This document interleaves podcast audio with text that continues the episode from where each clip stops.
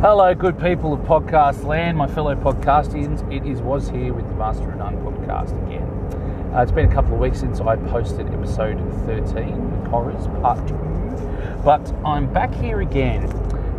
And uh, in the last couple of weeks since that last episode, and, and after a couple of episodes of Fly on the Wall podcast, it gives me a chance to kind of ponder what I'd like to talk about next on this one.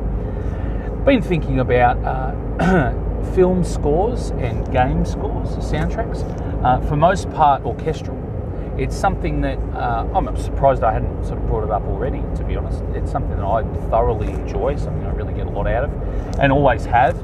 Uh, I think they've built in popularity over the years. Like people tend to, well, f- from my point of view anyway, seem to appreciate a good score a lot more than maybe was made of in the past. Maybe that's because they're, they're more accessible on all the the streaming services now, and, and because of the way that, say, Spotify works, it recommends uh, other similar things, give you a playlist of similarly uh, themed tunes and so on. So I think it's kind of opened the world up to stuff, you know, whether it's 50 years old, whether it's two years old.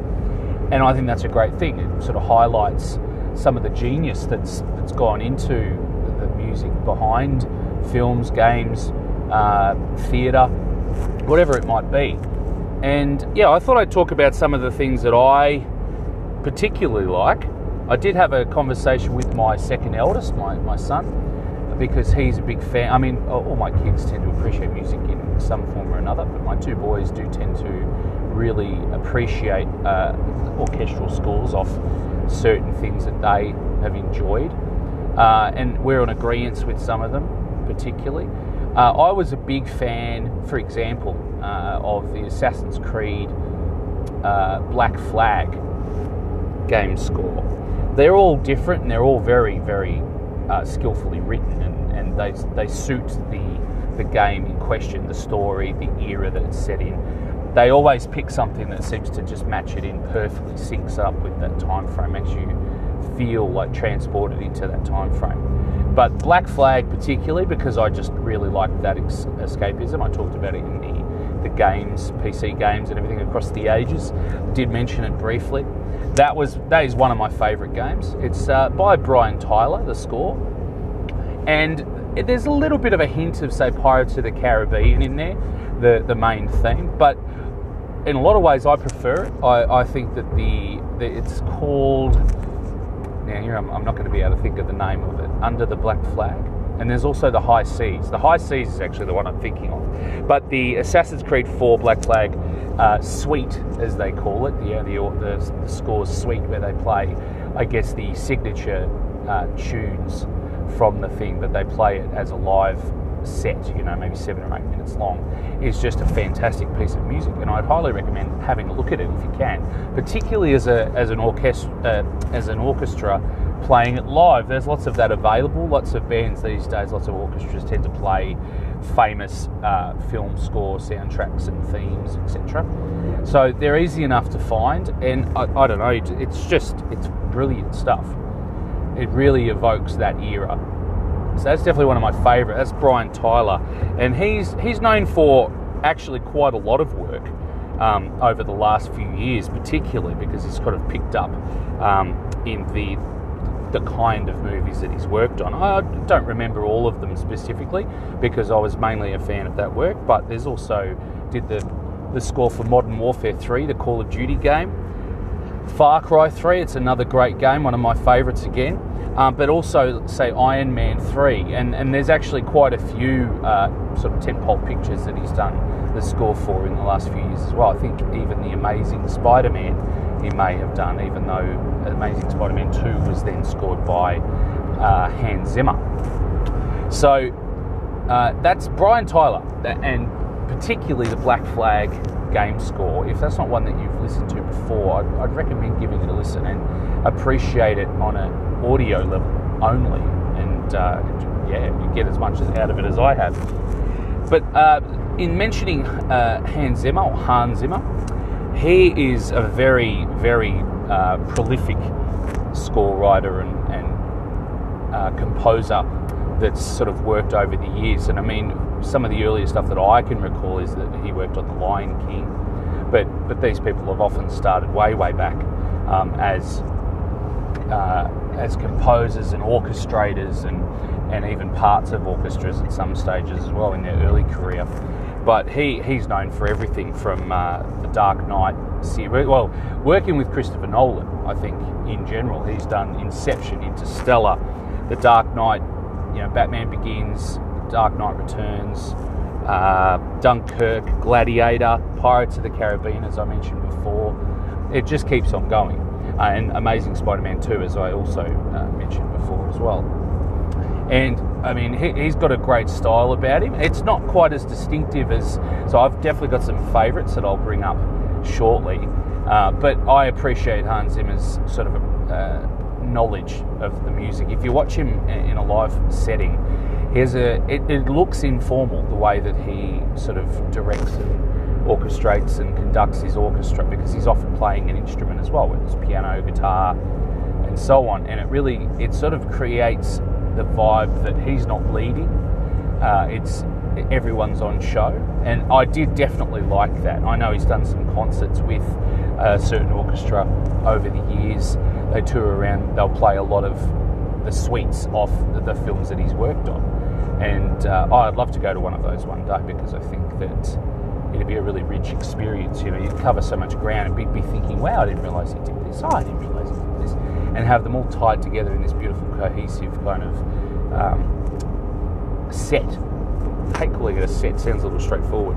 Um, but yeah, he's he's a great he's a great orchestrator and conductor, and Pirates of the Caribbean is probably up there for me. I mean, I think what I'm saying is I like the sea shanty sort of feel, the swing in that music, music, and uh, it's yeah, uh, that for me would be up there, and, and also the Dark Knight itself, the film The Dark Knight, that was a really distinctive uh, score, and I think it really helped the movie itself stand out as well.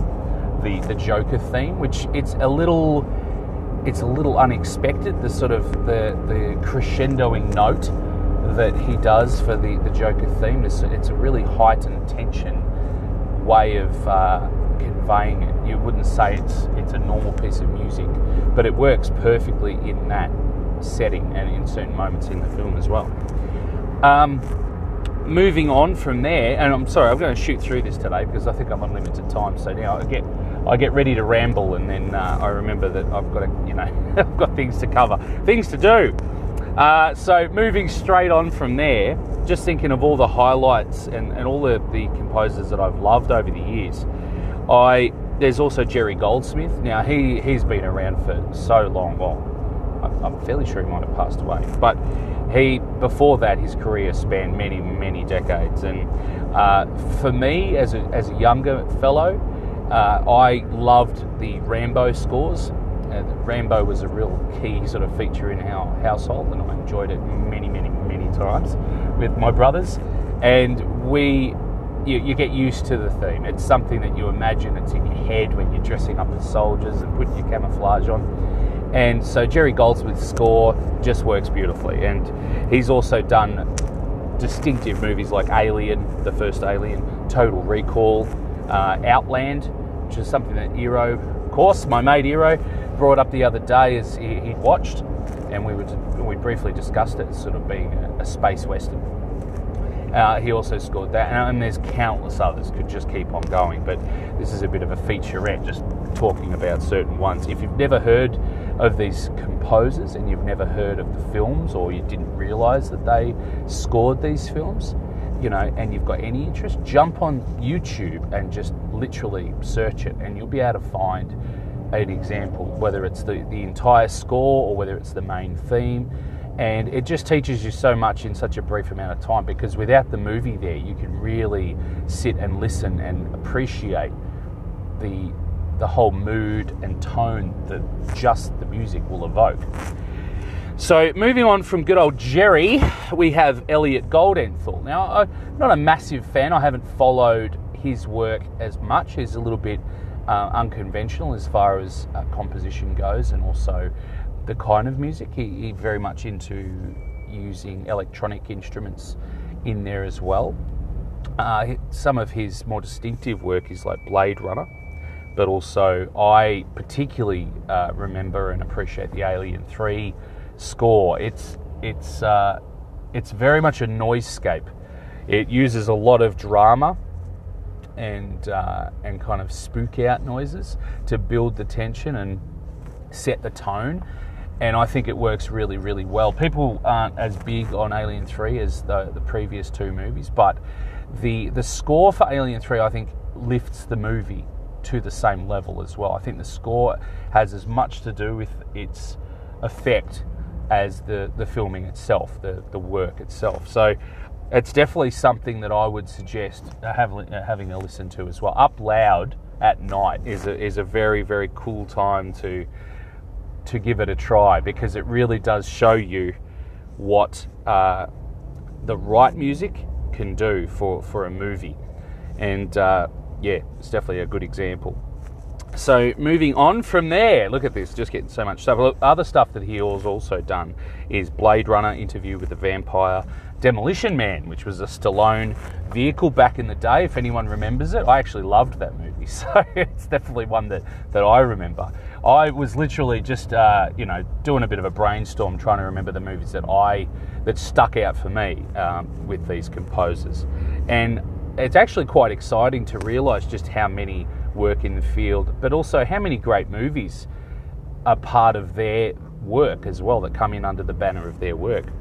So another one, and this uh, this was something that crosses over genres too, because he did work with Metallica at one point in the late '90s for an album they did called S and M, and I hadn't realised just how prolific this fellow was. So this is Michael Kamen, uh, and he was the the composer who they basically played their own songs. They didn't. They, they did do a couple of originals, but they were all original uh, Metallica songs that, from all the different albums.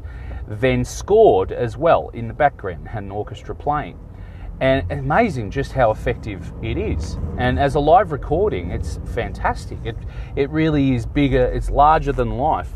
Uh, so that was the, probably the first time I was introduced to him as a composer, but then hadn't realised that he was the composer on the Lethal Weapon series and the Die Hard series.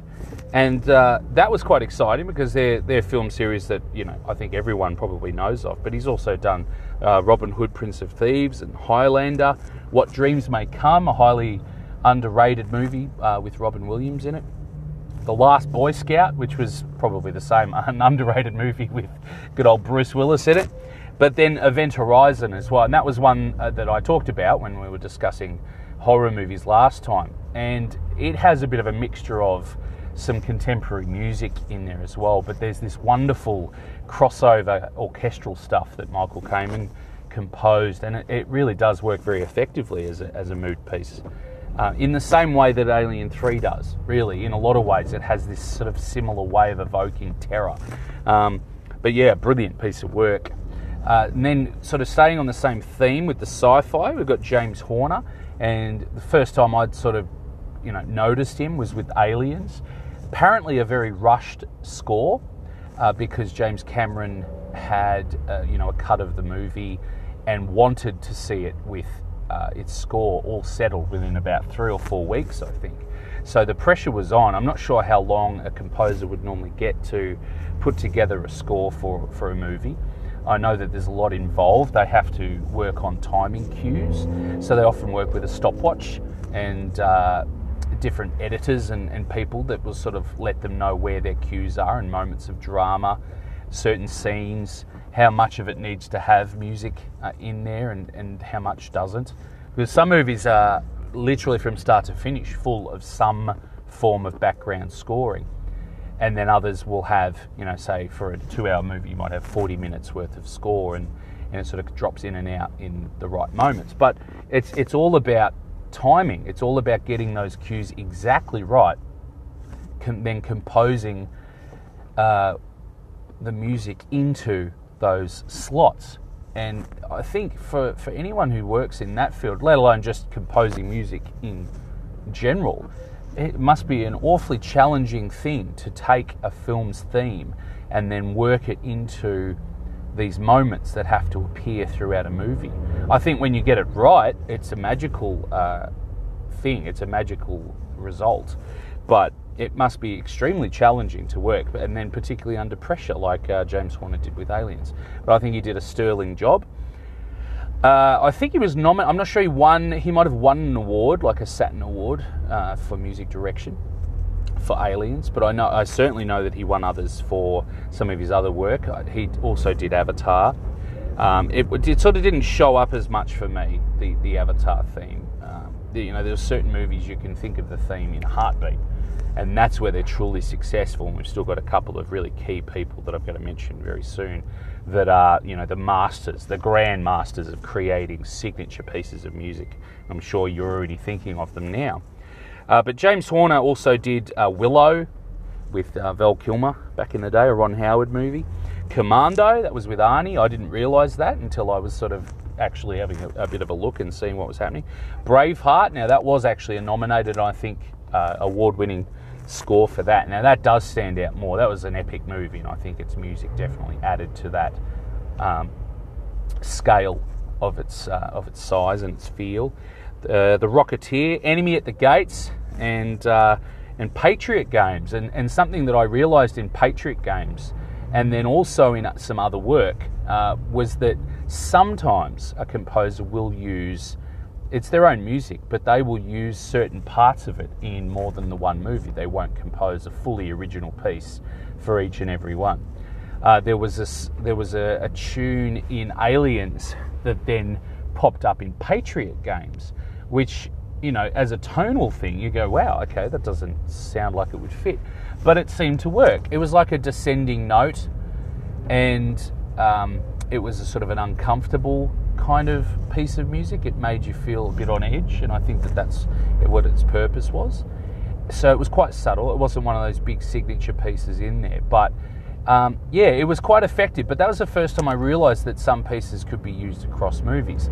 And the other distinctive one that I recall as well was Elliot Goldenthal. Now he also scored Batman Forever, perhaps also Batman and Robin. But in Batman Forever, there's a, a scene where there's I think an attack. There's like a gang attack on a couple, and they start sort of pushing the, the girl around a little bit, and you know, it looks like it could go to, towards something like sexual assault.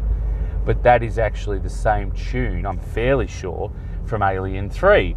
Um, sadly, where Ripley is getting attacked by a group of men in the junkyard, and the name of that song is Rape and uh, they've used. Yeah, I'm fairly confident that Elliot Goldenthal then used it in Batman Forever. So that's a little darker because um, mainly because of that theme that's carried over from Alien Three. But it, I'm guessing that would happen frequently in with with people composing film scores. They probably maybe feel like it was underused. And then want to bring it up again, go, well, you know what, that was a great piece of music and I didn't hear it enough in this movie. Let's squeeze it into this uh, score and you know it'll add to the experience but then also don't have to compose something to fit that that cue so yeah it was definitely a learning curve on, on in that regard but uh, yeah he, he'd also done uh, now I'm going to move on from there so I was talking about them now we're on to some of the main people I have some favourites and I also asked my son to give me a couple of his favourites because there's a few game soundtracks that probably less familiar with the game itself, so I've really only been able to appreciate it from a musical point of view. But they are up there with my current favourite, uh, you know, scoring works. And uh, I think we'll go to them last, just to sort of cap things off. But these are my, my favourite composers. Now, John Williams, there's, you know, he's a, a name synonymous with certain movie franchises. He's done, you know, countless, countless movies over the years. He's had a very, very long and illustrious career in it. But, you know, off the top of my head, you know, you can think of Star Wars, Indiana Jones, Superman, Home Alone, Jurassic Park, E.T., Jaws, you know, it, the list keeps on rolling with his. And, and he has that ability to make a signature piece. I mean, you think of Indiana Jones. I was originally thinking, oh, I'd need to have little snippets of all these these tunes, but I think it would be painful to play, you know, mere moments of it when, you know, I would want to show you everything. I want to show you the whole piece. Um, so I, you know, I really recommend if if this interests you at all, and or it just inspires you to say, hey, you know what, I haven't heard that for a while. look it up. You know, everything. We're very lucky now. Everything's online and streamable. You don't have to own it and go buy a CD or anything. So, the, you know, the Indiana theme, the the Star Wars theme, and there's there's tunes within the Star Wars score that are so distinctive now. You know, the the um, Imperial March is that one where basically every time Darth Vader pops up, you get it, and uh, you've got Luke's theme and Leia's theme, and they're what you know the movies to be. I mean, when you think of Star Wars, you think of the music. When you think of Indiana Jones, you think of the music. Superman, you know, you think of the music even when you're messing around. It's something that's basically burnt into our psyche, and I think that that is where John Williams is just the master of that ability to do it. They're not necessarily my, my favourite pieces of all time, but they're certainly distinctive and they're right up there among the best of them because they're just they're so there, they're so clear. It'd be very hard pressed to find people that didn't recognise those tunes. So he's definitely one of them. From there on, you, you have uh, you have Basil Poledouris, and I'm fairly sure that's how you pronounce it. Someone that I didn't realise uh, was a name in the field for a while. It was something I probably learnt about when I realised just how good the Conan the Barbarian score is. It's a brilliant piece of, of work. Uh, he's done many others, and he did do the sequel, Conan the Destroyer, but it's a lighter affair. Conan the Barbarian is the perfect evocative piece of work. It's it has a lot of uh, brass wind instruments like tubas and, and the heavier kind of here I'm going to make a mistake telling you the names of instruments, so I'm not going to.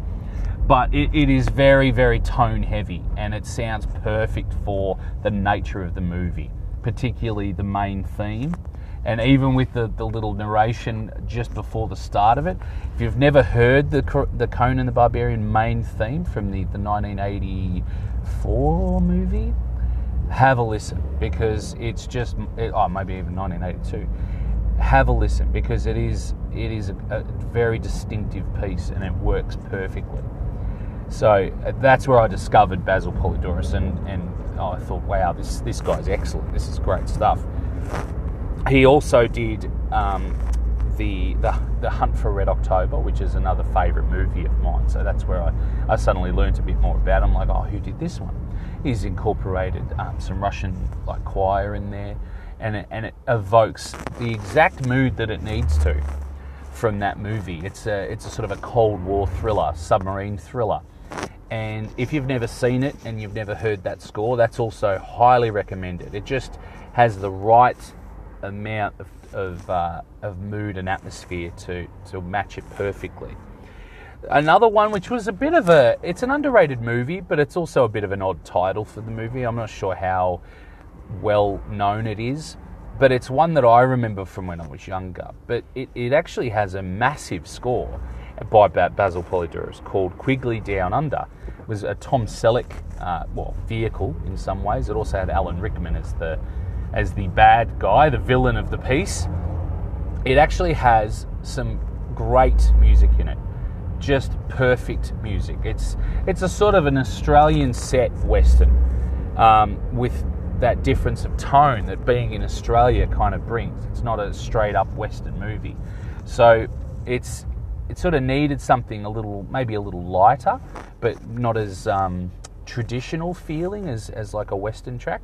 But it really it is a brilliant score. There's there's one called The Chase. I think it was called The Chase. And that's one of my favourite pieces ever because it's just got a great, great feel to it.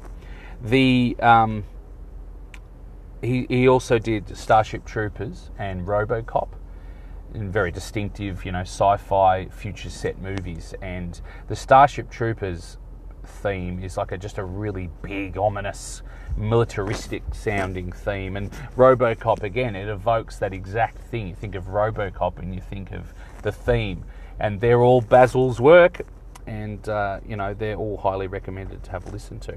Sorry, I'm sort of speeding through these, but I think there's a lot of name dropping and, and pieces of work that really distinctive that I wanted to put across and convey. Before I ran out of time. so forgive me for speeding through them. But look, if you have any questions or you want me to expand any detail on, on any of them, feel free to, to message me or comment on something on Swamp Basket.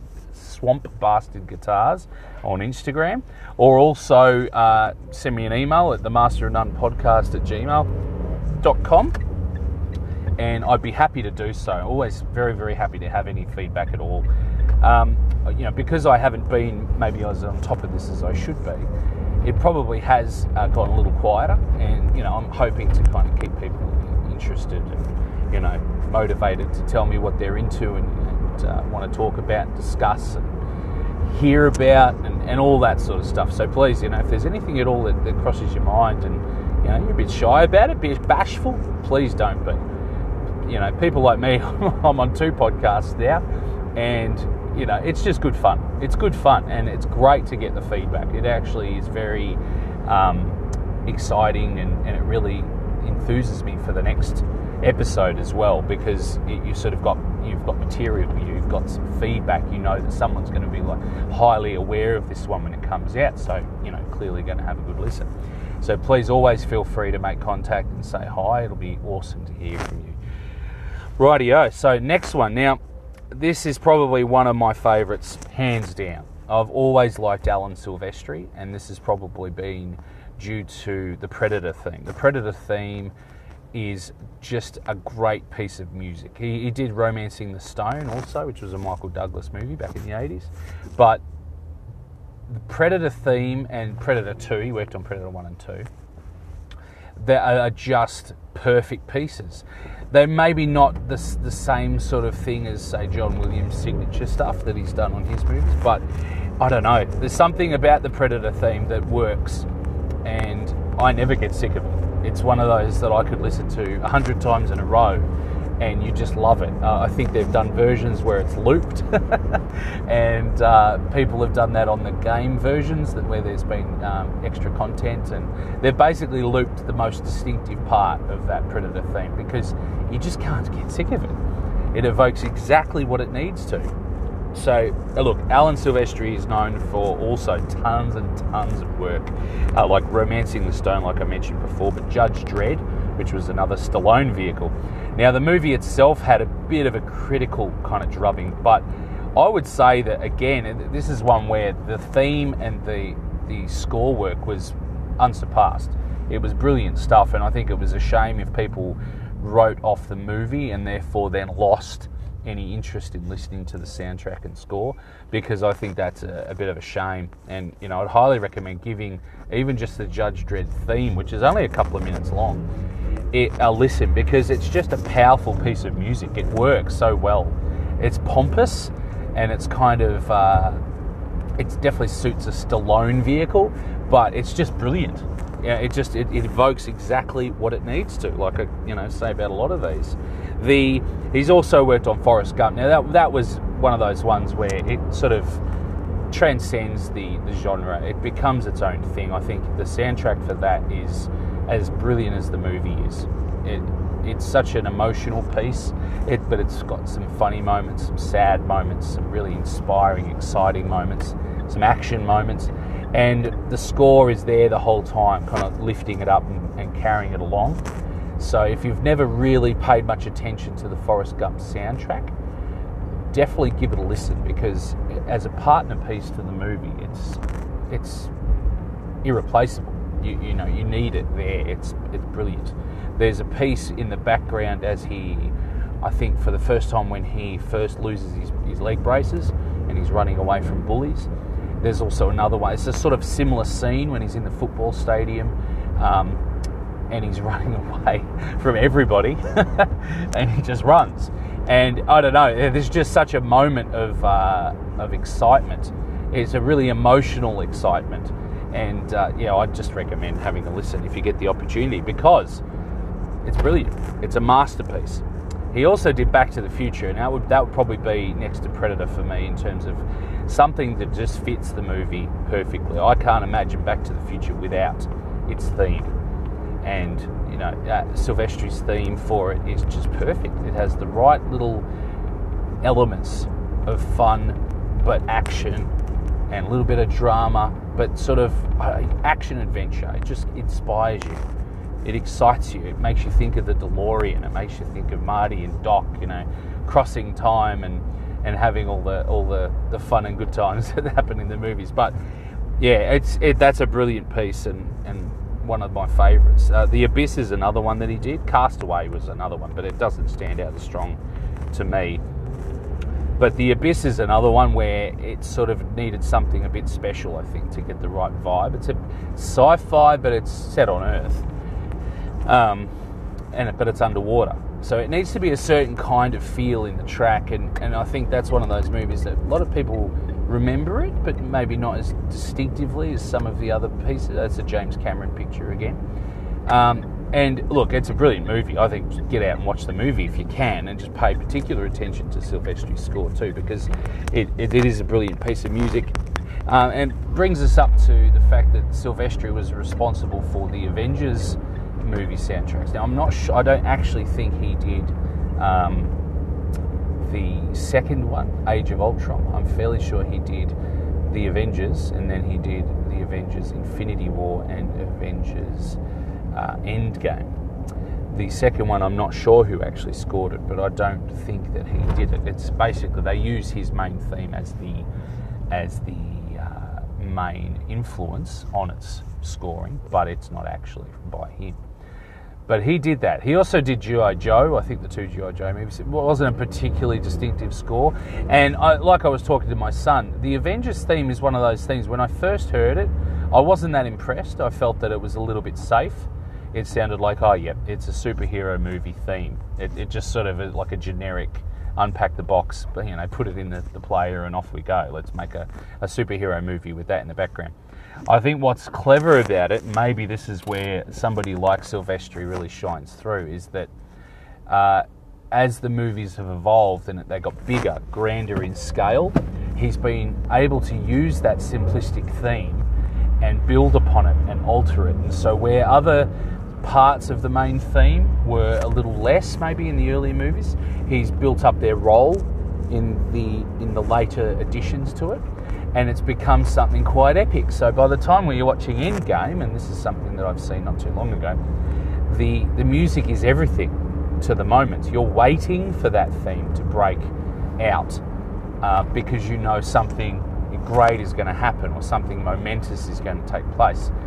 That's where the genius lies because yeah I certainly didn't appreciate it as much on the first couple of listens. But yeah the work that's been done to it and the where it's been uh, put into the movies the cues where it, it happens and comes in really do transform it make it a classic piece. It's it's sort of up there now with you know the Superman and um, I guess well, maybe oh, well, it's hard to say it's up there with Star Wars and and uh, Indiana Jones. But I think most people would be able to say, oh, that's the Avengers theme. It's become synonymous now with the Avengers, that theme.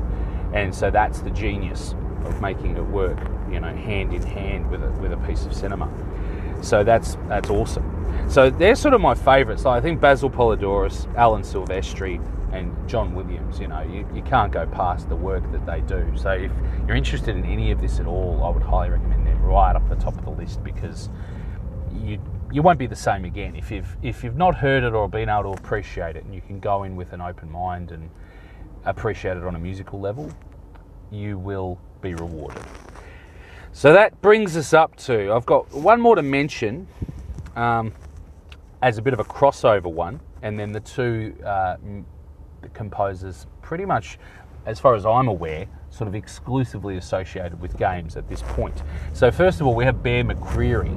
Uh, I, I, think I was a bit confused with the stuff that he'd worked on. I, I, tend to muddle people up sometimes. Now, Bear McCreary is known for his work with. Uh, well, he did the Walking Dead theme. Now, the, the, Walking Dead, that's the TV series, of course. It's a, a great theme. It works perfectly. It makes you think of a zombie thriller, you know, zombie apocalypse. It's got a spooky feel to it. It's distinctive. It's obvious. As soon as it starts, you know oh, it's The Walking Dead. So it's a brilliant little piece of music. Uh, as straightforward and simple as it sort of sounds, it is a brilliant piece of music. So yeah, if you've never even watched The Walking Dead, just have a listen to the theme song.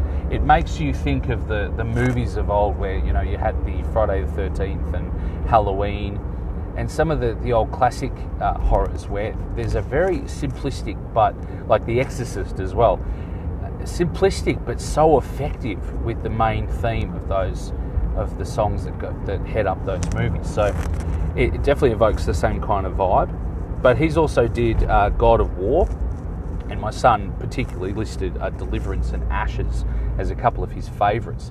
Um, I've listened to the the God of War soundtrack a little bit. It for me, I liked it. I like it a lot. It's not quite as as up there for me as the the next one that I'll mention. Um, because it wasn't quite as fast moving. I like something with a little bit of a pace, a bit of a rhythm to it. This one is very ominous, very foreboding, and I think that that's probably why he loves it. And I think it partners beautifully with the game, sort of an epic, um, myth- mythological sort of journey for this uh, for the character in God of War.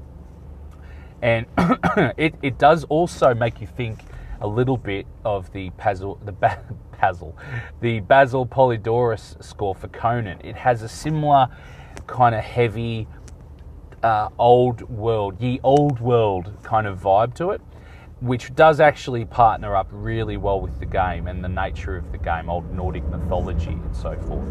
It, so I can see why he likes it so much. And you know even just putting it on when you're going to sleep and that it, there's something about that kind of music that is very soothing.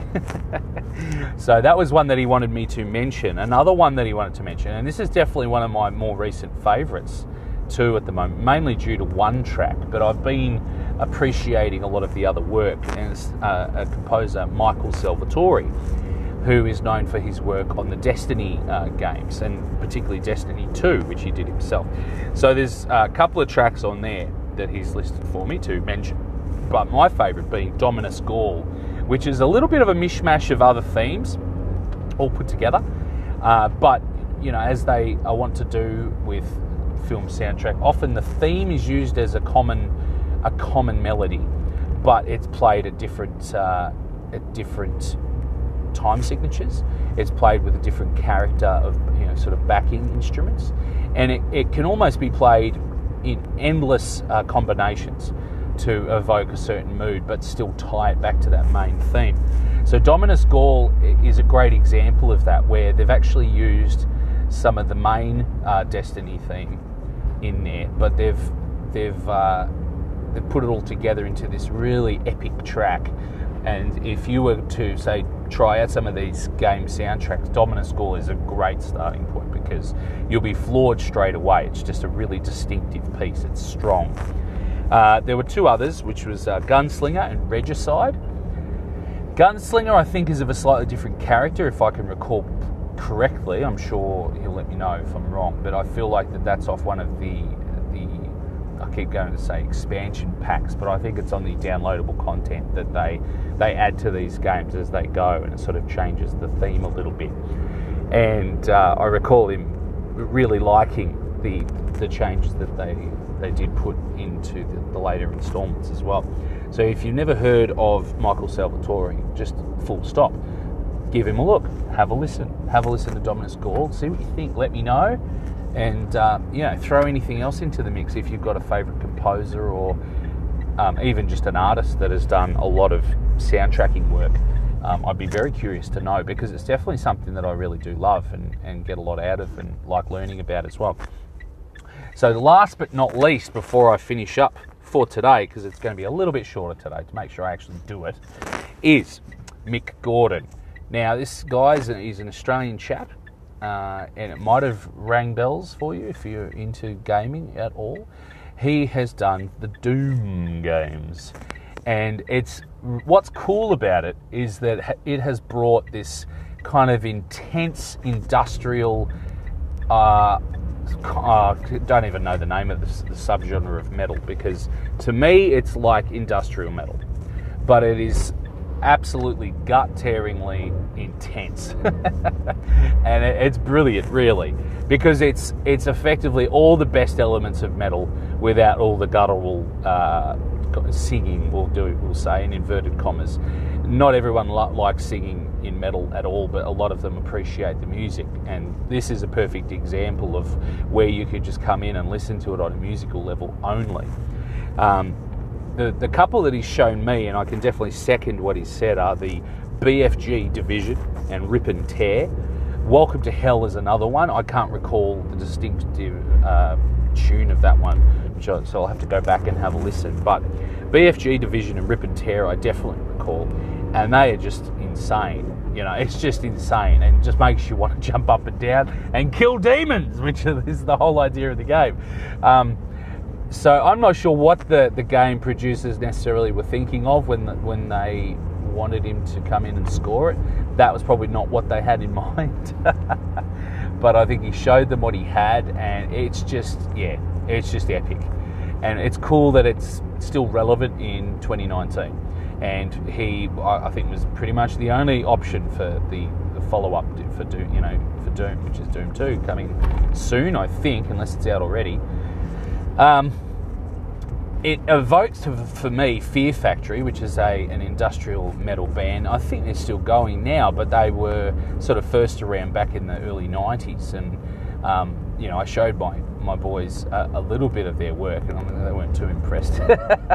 Because it's not as massive as this Mick Gordon production stuff, and I guess that's because tech has made it possible to make it so so hard hitting that it's just you, you can't you can't beat it really. Um, but that's what it made me think of if you're familiar with Fear Factory. It's like the music of Fear Factory, intensified and turned up to 13, and it just goes off. So, as a bit of a change to the orchestral sort of based scoring of games and, uh, and movies, that is a, an exception to the rule, I think, because it, it, sort of breaks the boundaries a little.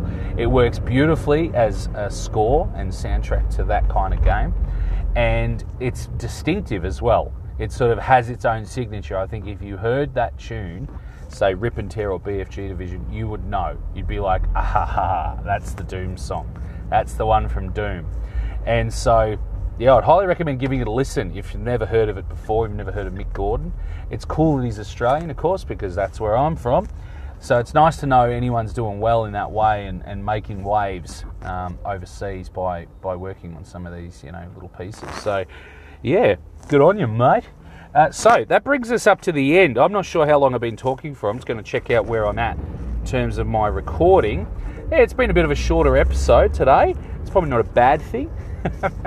um, I'll be back soon, hopefully, with episode 15. This is episode 14 I'm not sure if I've even said that yet. So this is episode 14, and uh, yeah, I'll be back with episode 15 very soon. Hopefully, I'll actually start thinking about what I'm going to talk about. So message me, let me know, ask me, tell me what to do, tell me what to talk about. It's nice to have the the um, the influence and the encouragement and inspiration from other people.